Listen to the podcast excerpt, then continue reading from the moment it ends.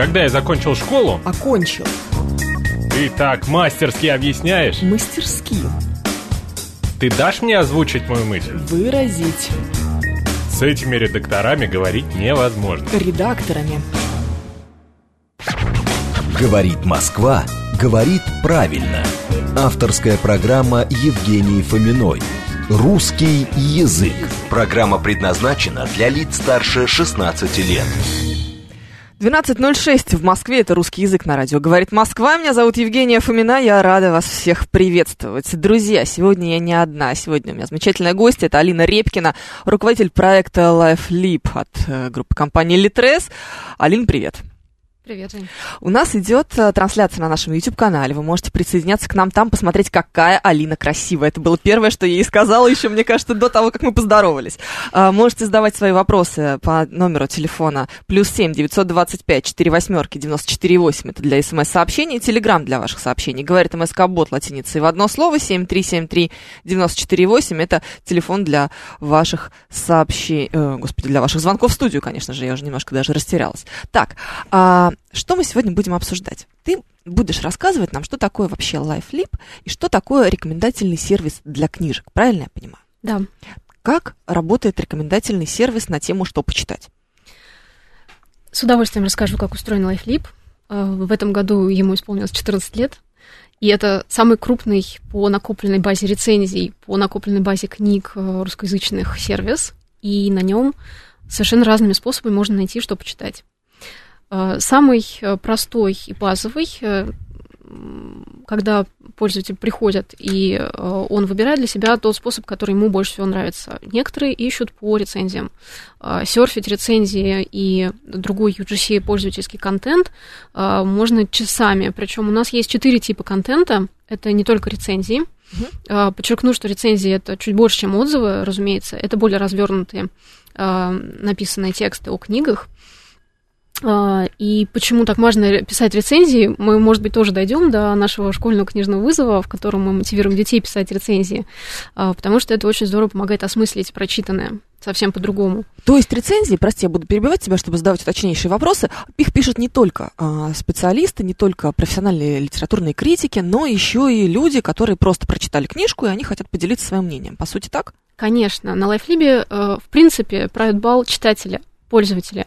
И э, здесь э, территория, можно сказать, свободна от э, какой-то высокой, высоколобой литературной критики. Здесь пользователи искренне, откровенно делятся своими впечатлениями о прочитанном.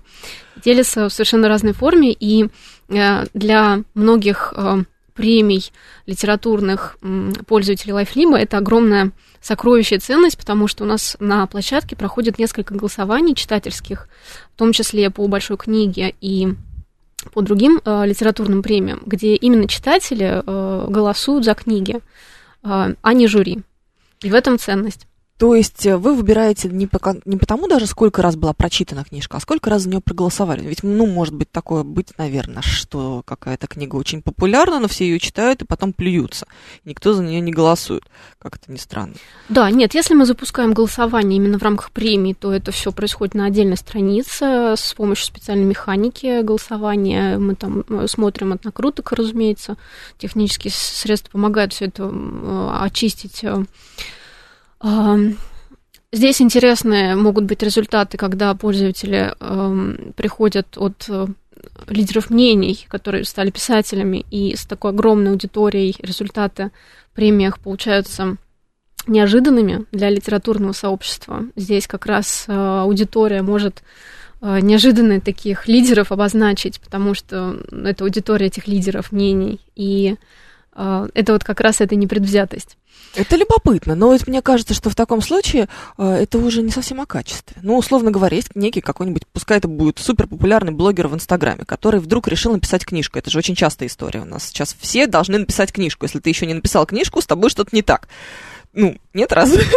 Вот. И у человека там миллионные какие-то подписчики, а книжка, в принципе, ни о чем, о магии утра и о том, как здорово жить на этом свете. Это действительно очень дискуссионный вопрос, он всегда рождает большие дискуссии горячие, но это есть, это, это тренд нашего сегодняшнего дня. Это лидеры мнений сегодня э, вот так отработают, поэтому, э, ну, это бывает не всегда, да, и разные премии бывают, разные выборки, совершенно там в большой книге такого не происходит, там определенный там выбор, профессионалы. Да, предвыбор, шорт-листа и, соответственно, выбор уже среди конкретных книг, отобранных на предварительных этапах. Ну вот сейчас у вас идет премия, которая касается аудиокниг. Это премия, которая называется Rock'n'Book, и она заканчивается пятнадцатого числа, то есть мы уже через неделю узнаем, кто же победитель. Там несколько номинаций. Как вы выбирали эти номинации, и как происходит вообще процесс, ну, читательского, по сути, голосования за эти книги? Да, например, Rock'n'Book расскажу, как вообще эта премия, она проходит третий раз. Впервые она была запущена в две тысячи девятнадцатом году, и здесь издательства номинируют свои книги, которые они озвучивают в студиях, и, собственно, они номинируют эти книги, а в LiveLib мы со своим экспертным сообществом отбираем. Как правило, там достаточно просто на уровне модерации происходит отбор, чтобы не было нескольких номинантов одинаковых от разных издательств, потому что некоторые писатели издаются в разных издательствах, и их может номинировать несколько издательств, угу. Чтецы, чтецов. То есть здесь как ну, раз... То есть да, одну и ту же книжку может прочитать два разных человека, например. Может, но, как правило, это не происходит, конечно, потому что это определенная инвестиция в процесс звукозаписи. Это инвестиции, издатели не записывают по нескольку раз одни и те же книги, как правило. Тут, наоборот, все чтецы стремятся записать классику. Это вот в профессиональном мире такой... А, ну, анекдот. Топчик. Да, вот но самая это высокая высота. Главное стремление. Все, все чтецы профессиональные, они всегда очень хотят записать «Войну и мир», какую-то классическую, суперклассическую книгу. И студии, ну, профессионалы, которые записывают, занимаются этим, они всегда вот так берутся за голову, потому что, ну, уже миллиард, миллиард версий. Но это такая вот уже дань уважения, скорее, чтецу, когда он достигает таких высот, что... стоит снова вернуться и снова какую-то классику в новом варианте выпустить. Как интересно, а классику слушают? Да, конечно.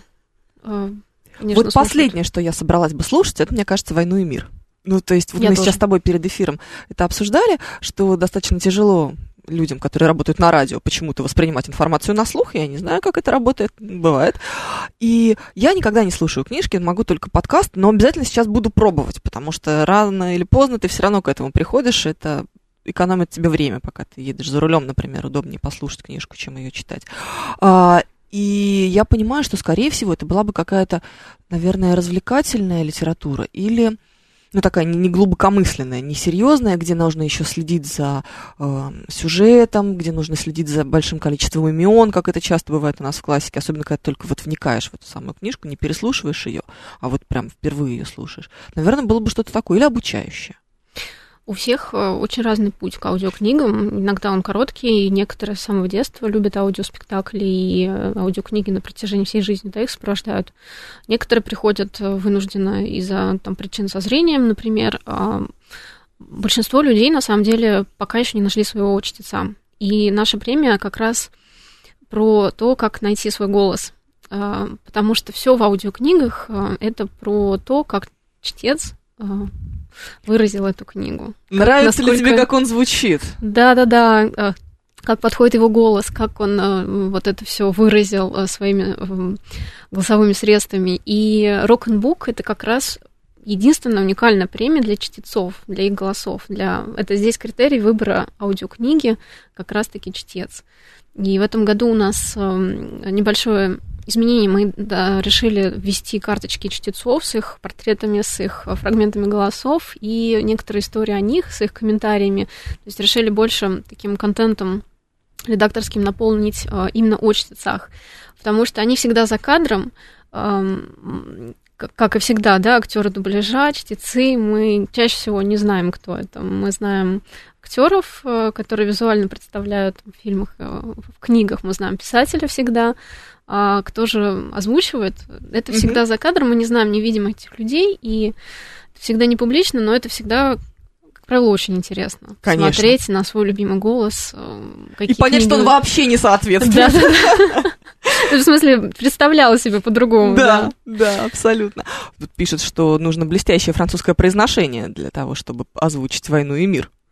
Да. А озвучивают прям с французскими фрагментами или сразу перевод на русский? Не знаешь?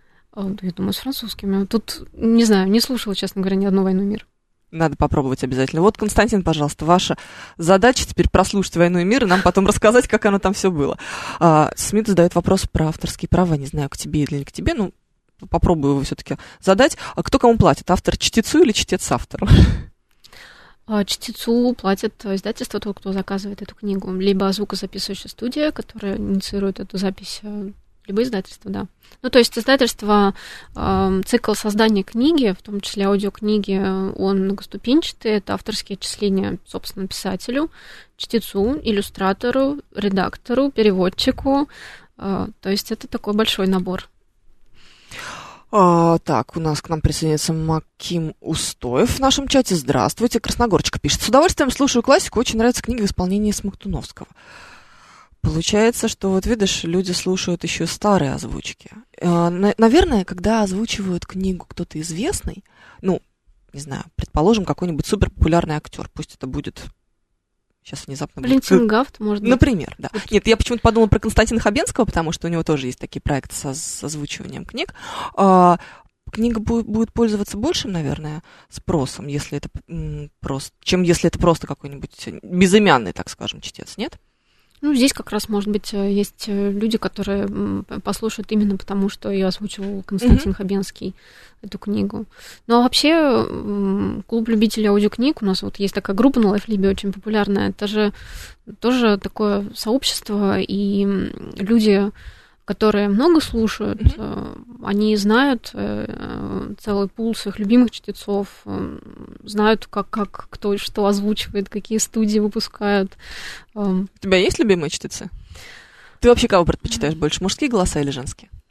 Разные, совершенно разные, но я в аудиокнигах слушаю только бизнес-книги, деловую литературу, нон-фикшн. Художественную, как правило, я все-таки читаю в электронном текстовом формате. Искандер задает очень странный вопрос, не к тебе, кстати, ну просто. Говорит, а если я, допустим, написал книгу, как мне сделать, чтобы редакция, которая будет ее читать, чтобы ее выпустить, не присвоила себе мое произведение? Представляешь, какая прелесть. А, Макс пишет, что Довлатов в озвучке Хабенского — это бесподобно. Вот. Марина, между прочим, Арустамова, наш администратор, согласна и говорит, что так оно все и есть. А, по поводу рекомендаций, да, вернемся к рекомендациям, да. Как это все работает? То есть ты приходишь на сервис а, Life Leap и хочешь задать вопрос, что же тебе почитать? Как будут тебе помогать? Ну, первый шаг вообще, с чего можно начать, и с чего обычно в сервисах, это начинается холодный старт, что называется, когда пользователь сервисом еще не пользовался, и он не имеет истории в этом сервисе. Нет ни истории его просмотров, ни коллекции, он еще не добавлял никакие книги. То есть сервис о нем ничего не знает. Угу. В этом смысле обычно запускается такой пошаговый мастер рекомендаций, он у нас называется так, когда пользователь... отмечает, собственно, ну, сам его сознательно заполняет, какие книги он любит, какие не любит, какие ему рекомендовать жанры, какие не рекомендовать, и ставит несколько оценок своим любимым книгам или нелюбимым. То есть он вкладывается и дальше на выходе получает некоторые рекомендации. Чем больше он будет пользоваться сервисом, оставлять в нем свои пользовательские истории, оценок, рецензий. Ну, у нас на LiveLib есть сервис читательского дневника. Это тоже уникальное и очень такое явление, ну, для пользователей LiveLib, для достаточно большого блока, один из ключевых тоже ценностных предложений, одно из ключевых ценностных предложений, это отмечать, что ты прочитал и что ты собираешься прочитать в электронном виде. То есть не вести списочек в блокноте.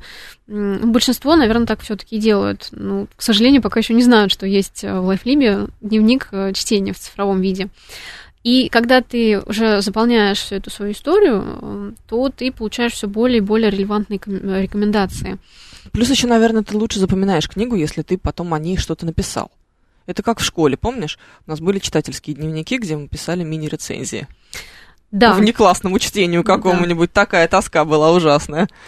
Здесь, ну, есть люди, которые любят коллекционировать. И это вот про собирательство, про свою историю. Не потерять какие-то книги, которые ты где-то услышал, тебе порекомендовали. Здесь же на LiveLib отметить их сразу в «хочу прочитать». Отметить, что ты уже прочитал, чтобы в конце года посмотреть свою динамику чтения и посмотреть, выполнил ли ты, например, книжный вызов. У нас есть еще такой челлендж. Да, он у нас есть для взрослых, есть для школьников отдельный, кастомизированный. И первого января очень-очень много пользователей уже несколько лет под бой курантов э, кликают кнопку «Приму вызов», ставят количество книг, которые они прочитают в этом году. И весь год LiveLib составляет график чтения, автоматически сколько книг тебе нужно в этом месяце прочитать, сколько ты отстаешь или ты опережаешь. Прочитать показывает... или прослушать? Прослушать читается? Да, считается, конечно. Вот, и этот книжный вызов в конце тоже позволяет тебе такую статистику личную получить персонально. Сейчас многие... любят, э, набросли разными трекерами шагов, э, физической активности, калорий, вот чтение тоже. Это такая боль. Можно мне оставить только про чтение, про калории не надо. Да, это вот хороший такой трекер чтения. Я помню, что я до того, как я стала пользоваться MyBook, я пользовалась приложением книги в айфоне, ну, где ты покупаешь их и загружаешь вот в этом вот. Тоже, кстати, достаточно удобная штука, но не такая удобная и не такая выгодная, как подписка. И там можно было установить, и, наверное, в, вот в другом приложении тоже есть такая возможность, сколько времени в день ты будешь читать. То есть не по количеству страниц, mm-hmm. а вот там я себе поставила полчаса, и вот, значит, они мне пишут каждый раз: поздравляем, вы достигли своей цели по чтению. А я понимаю, что из этих вот тридцать минут у меня двадцать минут просто лежал телефон на одной странице, потому что я на что-то отвлеклась. А, то есть он так... только время трекает, когда да, открыто приложение. Ну да. ну да, это так довольно поверхностно. Ну как-то так вот ни о чем это, конечно, да. не говорит. Наверное, в этом смысле было бы правильнее количество страниц считать. Ну, тут каждый сам для себя решает, насколько осознанно он к этому подходит, формально или осознанно. Сколько и... книжек должен прочитать интеллигентный человек в год? Ой, ну нет. Нет, ну давай, не... серьезно. Ну, такое среднее, очень среднее, достаточно популярное, это сто книг. Вот очень многие ставят сто книг, то, что мы видим. сто книг – это одна книга в три дня. Um... Ну, да, математика – это прям моё, вы поняли сейчас, да? Ну, на LiveLib очень читающие пользователи. И вот месяц у нас пятнадцать тысяч рецензий э, пишутся.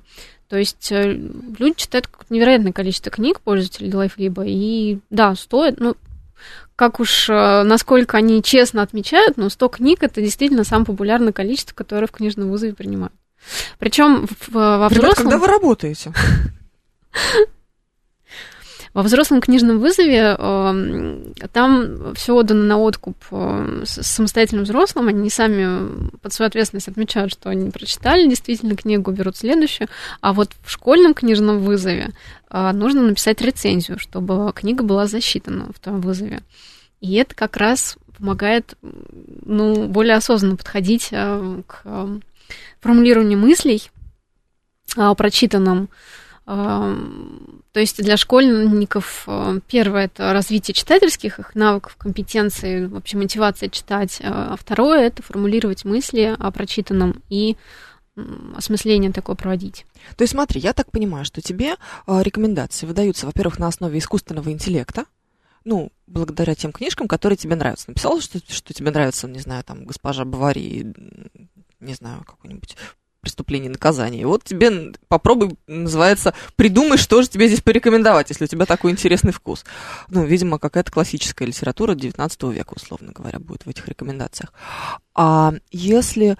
А, ну, а можно ли как-то реагировать, не знаю, ориентироваться на рецензии пользователей? То есть, чтобы тебе прям живой человек что-то посоветовал. Есть такая функция? Да, вот этой математической сложной рекомендательной системы, это действительно искусственный интеллект анализирует, что, как ты взаимодействуешь с книгами, и каждому критерию задается разный вес. Я чуть-чуть на предыдущий вопрос отвечу. Mm-hmm. То есть сколько вес будет жанр иметь, сколько автор непосредственно и так далее. Там очень-очень много факторов, которые учитываются. И эту модель мы постоянно так регулируем, поднастраиваем в зависимости от отзывов, насколько релевантные комментарии мы даем, рекомендации. А Вторая, действительно, часть LiveLib — это огромная-огромная коллекция рецензий, э, историй о книгах, э, лайфхаков из книг э, и оценок. И можно ориентироваться по рецензиям. Здесь можно подписаться на пользователей, которые ведут свой читательский дневник, собирают подборки, и если ты знаешь, что твой литературный вкус совпадает с их вкусом, то mm-hmm. ты ориентируешься уже на пользователя конкретного. Но там же могут быть пользователи, которые, как бы так поизящнее, покультурнее выразиться, ну, например, обладают не очень большим читательским опытом, что ли, не очень на высоком уровне оценивают, способны вообще в принципе оценить э, произведение. Ну, знаешь, очень часто же э, люди, которые читают книжку, они не имеют никакого, предположим, бэка, не имеют представления о том, в какое время это было написано, что это за автор, какая у него история, почему его именно эта тема интересует, ну, какие-то вот такие вещи. С этим же часто мы сталкиваемся, понимаем, что сейчас ты разговариваешь как будто бы не то что с неопытным читателем, но с читателем не слишком читательски умным. Вот так я выражусь. Наверное, меня понятно сейчас было. Да, но у нас есть рейтинг экспертов LiveLib, топ тысяча. Это самые начитанные и самые продвинутые пользователи и читатели. Они читают по-настоящему очень много книг. И многие понимают, из них, что они читают. Да, они понимают. Многие из них являются книжными блогерами, практически профессиональными критиками. Но здесь как раз нет риска наткнуться на случайную рецензию. И эксперты LiveLib — это, в общем, такая уже ценность в книжном мире. И недавно мы вышли в офлайн-пространство. В книжном магазине «Москва» на Тверской появился шкаф с рекомендациями экспертов LiveLib. Что ну, там? Там, ну, очень, там очень классные книги. Там, там Никулин, его дневниковая автобиографическая книга. Там Донна Тарт. Там... Обожаю. Бакман, конечно. То есть, на самом деле... Когда я увидела эту подборку, мы выбирали э, из обсуждения в группе экспертов, э, они оставили очень много комментариев, мы будем этот шкаф менять выкладку, то есть сначала одни будут рекомендации, потом через несколько месяцев другие. И когда я увидела эту подборку, подборку первую, ну вот шестьдесят процентов я уже прочитала и в восторге от этих книг, а сорок процентов я себе сразу отложила в «хочу прочитать». Ну, потому что ты понимаешь, что это то, что называется со знаком качества. Да, я... Ну, я вижу, что мне, скорее всего, вероятнее всего, это понравится. Ну, пока что то, что ты сейчас назвала, в общем, э, это действительно такие... круто. Да, круто, но это не какие-то вот... Это, это обычные, действительно, очень популярные, очень хорошие книги. Вопрос про деньги. Как же без него? Почему аудиокниг нет в электронной библиотеке, как обычных? Это же нонсенс. Обычную книжку можно взять в обычной библиотеке, а аудиокнигу? Эм, ну, на самом деле, у Литрес есть проект «Литрес-библиотека». Моя и... старшая дочь очень пользуется. Это очень приятно, потому что, э, э, да, библиотеки предоставляют доступ э, к каталогу за свой счет, точно так же, как они комплектуют бумажными книгами свою библиотеку, также они покупают электронные и в том числе в аудиоформате. Вот такая возможность есть. Евгений, вы должны записаться в библиотеку, прийти туда и сказать: «Отдайте мне, пожалуйста, Литрес». И вам дадут. Скорее всего. Но если вы будете себя хорошо вести, а если не будете, то, может, и не дадут. Ну, да, там нужно понимать, что библиотека тоже ограничена в некоторых э, своих возможностях комплектования, то есть какой-то скоп по своему усмотрению, по своим заявкам, да, которые они собирают и обрабатывают, она приобретает. Но там действительно могут быть ограничены условия. У всех библиотек они разные. У нас сегодня в гостях Алина Репкина, руководитель проекта LiveLib от компании Литрес. Мы разговариваем о книгах, об аудиокнигах, о рекомендациях, которые мы даем друг другу. Впереди у нас новости, потом продолжим. Говорит Москва, говорит правильно. Авторская программа Евгении Фоминой. Русский язык. двенадцать тридцать шесть мы продолжаем. Сегодня разговариваем о книжках, о рекомендациях, о том, что вам стоит почитать, что вам стоит послушать. У нас в гостях Алина Репкина, руководитель проекта LiveLib от Литрес. Мы говорим о всяких разных проектах, которые у вас там есть. Вот только что, пока э, была реклама, Алина мне рассказала, что у вас запустился новый проект, который называется «Читаем Россию». Да. Что это за проект такой? Как это работает? Это проект... который позволит изучить Россию с помощью художественных книг. В каждом регионе э, мы собрали подборку с помощью региональных библиотек и с помощью экспертов. Э, книги о регионе, о истории региона э, или как-то по-другому связаны с регионом. Соответственно, у нас есть страница проекта, на которой представлена карта, и можно регион за регионом открывать, читать книги, и у тебя будут закрашиваться регионы, и, собственно, ты будешь узнавать страну с помощью книг, потому что довольно многим тяжело изучать историю или географию регионов, тяжело путешествовать по России. Это... Ой, тяжело да. и дорого. И книги – это как раз та самая волшебная возможность побывать там, в своем воображении. Поэтому э, это проект, который направлен, первое, на изучение с твоей страны, второе, на сбор вот этой базы книг, потому что э, мы, когда готовились, э, не нашли аналогов таких полных по всей стране. По каким-то регионам есть подборки, по каким-то их не было. И наша задача с региональными библиотеками собрать коллекцию книг о регионах полную, абсолютно полную. И много книг о регионах? Ну, то есть я вот сейчас сижу, думаю, я, в общем, человек, наверное, начитанный в каком-то смысле, но, тем не менее, представить себе какую-нибудь книгу о Дальнем Востоке. Нет, мне не приходит в голову ничего абсолютно, хотя наверняка там должно быть много всего. Это же такой потрясающий регион, где столько всего да, интересного. Да, в Дальнем Востоке очень много. А Верченков э, сразу приходит на ум. «Кристалл прозрачной воды» — это вот одна из современных книг про Дальний Восток. Да, мы пока собирали это, с огромные списки э, в коллекции отложили. Там э, сама по себе подборка интересная. Э, ну и в целом формат интерактивный такой. Да, это очень любопытно, правда. И второй проект, о котором тоже ты хотела рассказать, это «Школьный вызов». Это что такое? «Школьный книжный вызов» — это тот самый э, кастомизированный книжный вызов э, для школьников. И здесь э, э, идея в соревновании. В том числе соревнования между классами, между школами, между регионами. Э, номинаций много, есть личные, их порядка одиннадцати, они разделены по жанрам. Э, у нас есть э, «Душа в пятках», это ужасы, э, «Знаток жизни», это автобиографии, там вот совершенно разные есть смешные, очень, как нам кажется, иронично сформулированные э, номинации. И школьник читает книгу, пишет рецензию, тогда она ему засчитывается. Есть номинации по количеству, по качеству рецензий, конечно, есть отбор, то есть написать короткий отзыв на пару предложений это не годится, то есть мы как раз, одна из целей проекта, да, научить писать рецензии, чтобы объяснить, что это такое, почему это помогает осмыслить прочитанное, как, как формулировать свои мысли, в принципе, как это помогает в жизни. И есть также номинации для руководителей школьного чтения. В, них, в ней могут, могут принять участие школьные библиотекари, учителя литературы и русского языка. Кто угодно, кто мотивирует школьников читать в данной конкретной школе. Слушай, Алин, ну вот все сейчас говорят, что дети не читают.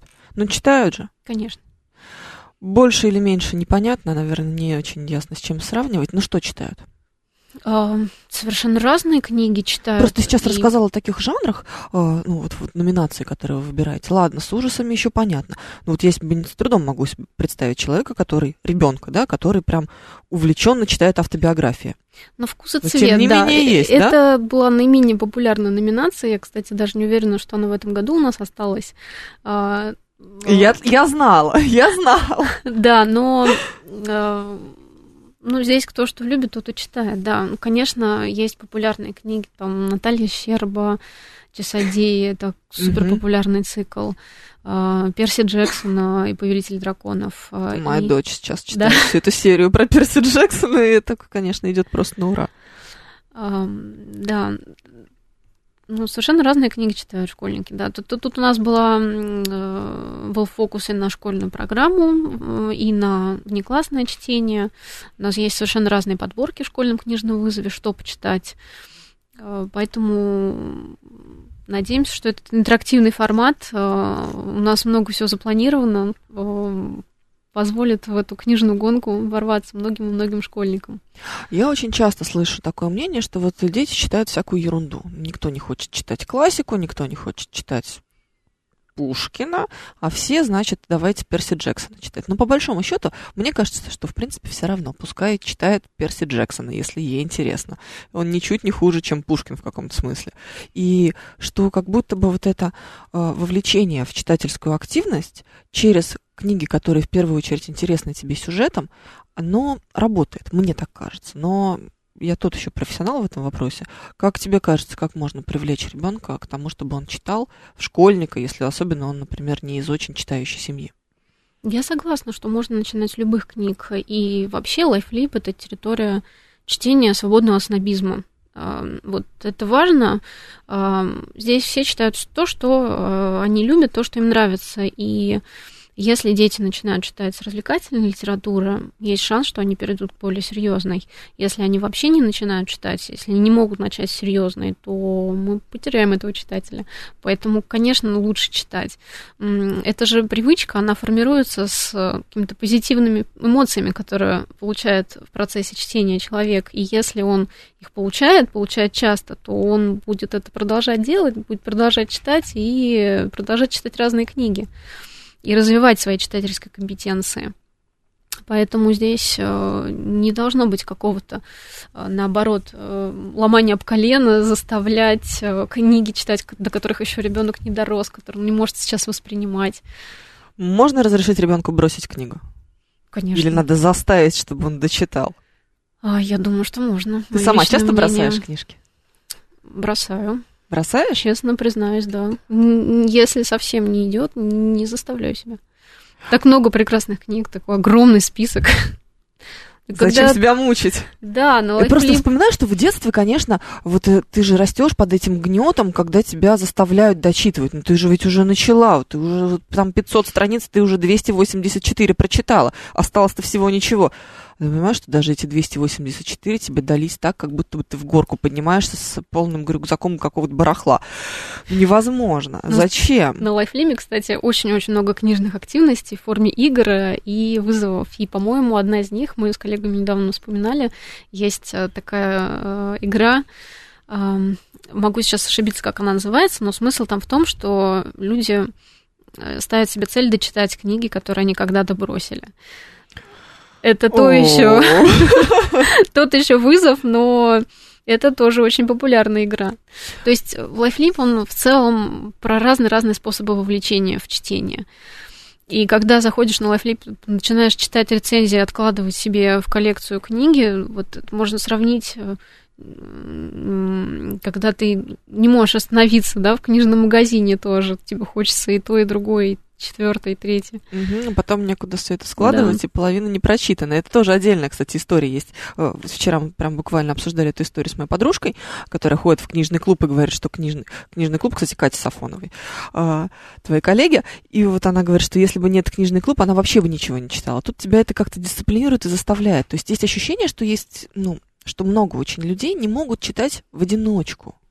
То есть я совершенно спокойно, например, справляюсь со своей задачей. Мне не надо потом это обсудить. Ну, очень иногда надо, но я там могу посоветовать кому-нибудь из своих друзей или мужу там прочесть эту книжку, сказать, слушай, это был прям топчик, обязательно прочитай, тебе точно понравится. Но это прям мой максимум.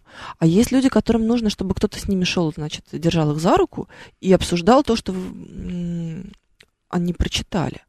И вот, видимо, для таких в основном создан LiveLib. Да, это огромное сообщество, которое постоянно обсуждает книги в, в онлайне. Есть и офлайн встречи, есть группа книжных клубов тоже в разных регионах. И... Ты сама участвуешь в каком-нибудь книжном клубе? Странный вопрос. Да, мы на работе сейчас, у нас такая прошла инициатива создать книжный клуб с определенной целью. Ну, книжные клубы сейчас очень популярны, и они все разные. Да, это очень сильный тренд, но они действительно очень разные.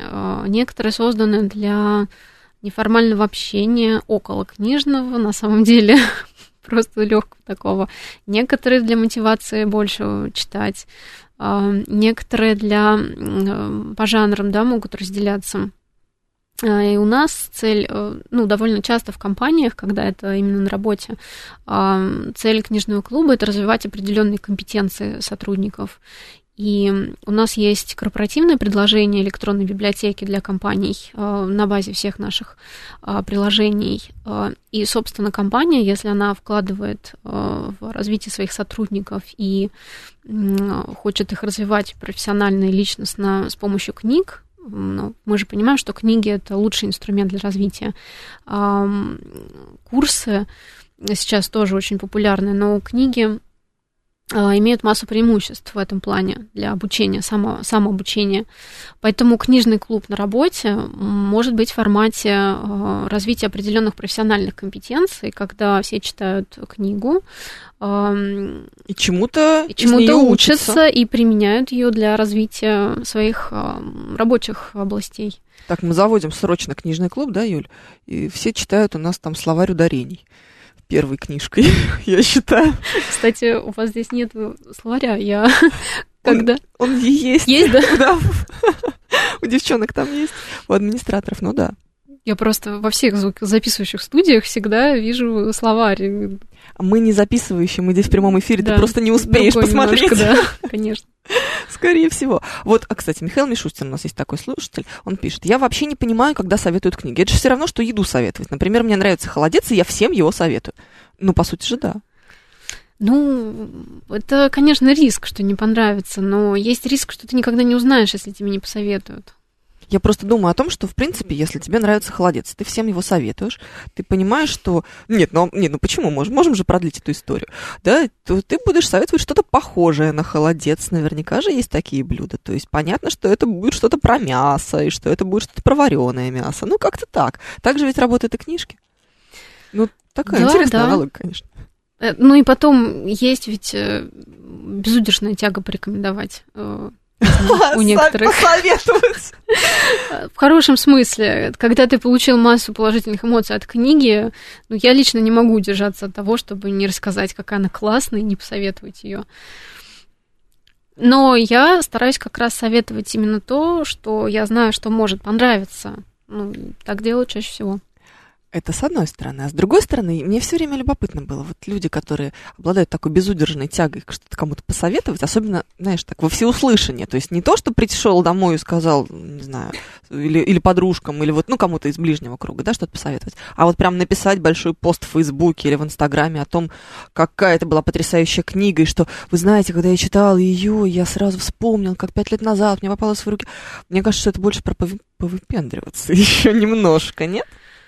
А, Посмотрите, ну, какой я классный, я такой читающий. Вот это грустно, если это так. Потому что, мне кажется, книги – это хорошая тема для обсуждений и для разговора о них. Ну и вот как раз то, что ты сказала, что когда что-то связано с этой книгой, это один из наших а, типов а, контента пользовательского о книгах, наравне с рецензией. Он называется «Историей». И mm-hmm. довольно сложно сразу объяснить, что это такое. Но это... Все, что у тебя лично связано с этой книгой, и можно по тегу в LiveLib посмотреть истории, по тегам прям в раздел перейти, и довольно быстро понимаешь, что это такое. И это очень-очень интересный, вовлекающий контент. Можно э, в приложении вот, набрать эти истории и почитать. И там еще лайфхаки тоже. Это, это, это немножко что?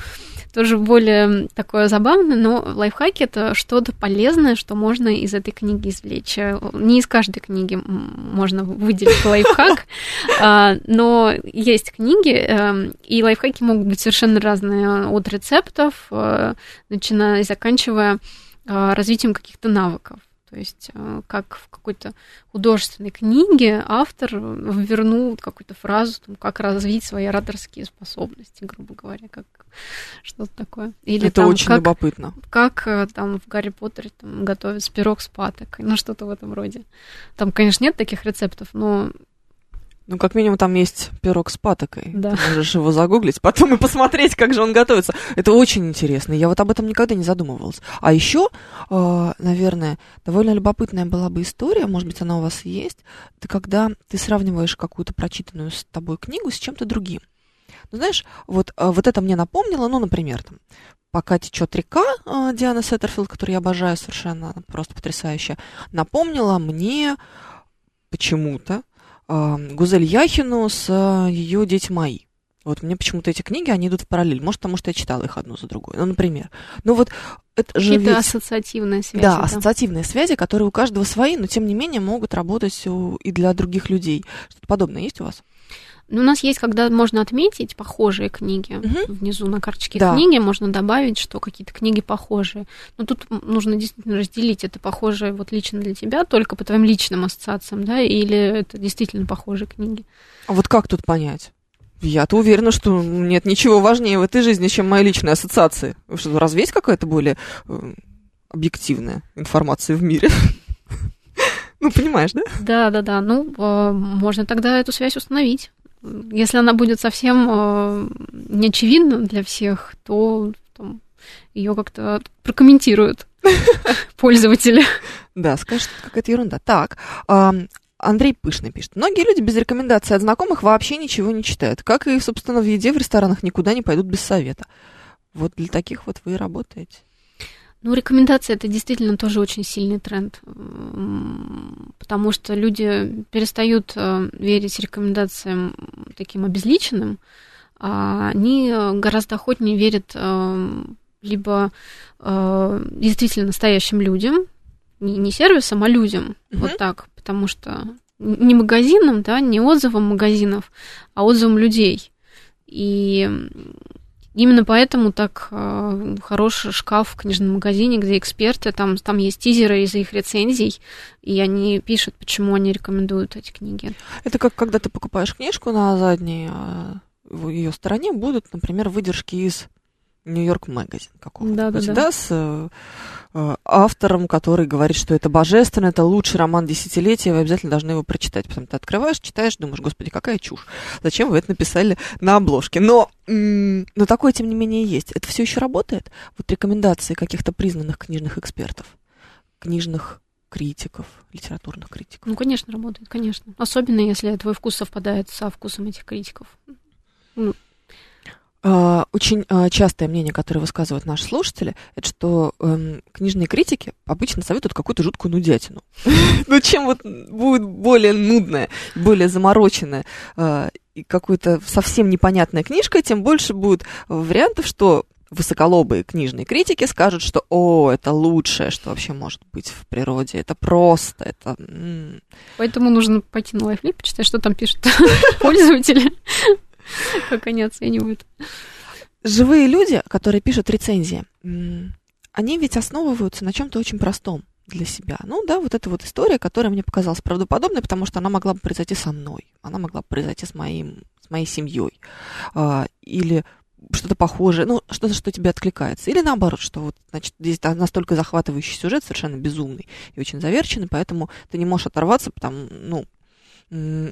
Это же ведь не какие-то глубокомысленные рецензии, которые, э, ну, не знаю, там, на, написаны человеком, окончившим литературный институт по жанру литературной критики, и поэтому человек, который с большой вот этой вот начитанностью, может писать э, действительно экспертную какую-то оценку. Насколько э, тебе вот э, простые какие-то отзывы кажутся поводом для того, чтобы прочитать книжку? Я сейчас говорю не про тысячу твоих вот этих вот экспертов, которые рекомендуют в книжном магазине «Москва» лучшие книги, ну, вот то, о чем ты сейчас сказала. А вот, ну, просто, знаешь, человек прочитал какой-то, пускай это будет детектив, я не знаю, детектив у нас такой немножечко эм, такое пренебрежительное, что ли, отношение, это как будто бы низкий жанр, хотя он по-прежнему, я считаю, невероятно популярен. Но ты думаешь, о, ну, понятно, ты рекомендуешь мне Маринину какую-нибудь, что ты можешь понимать в книжках? Ты хочешь сказать, что рецензии более личные, да, от обычных да, да. пользователей, и она такая более... И они лучше откликаются. Угу.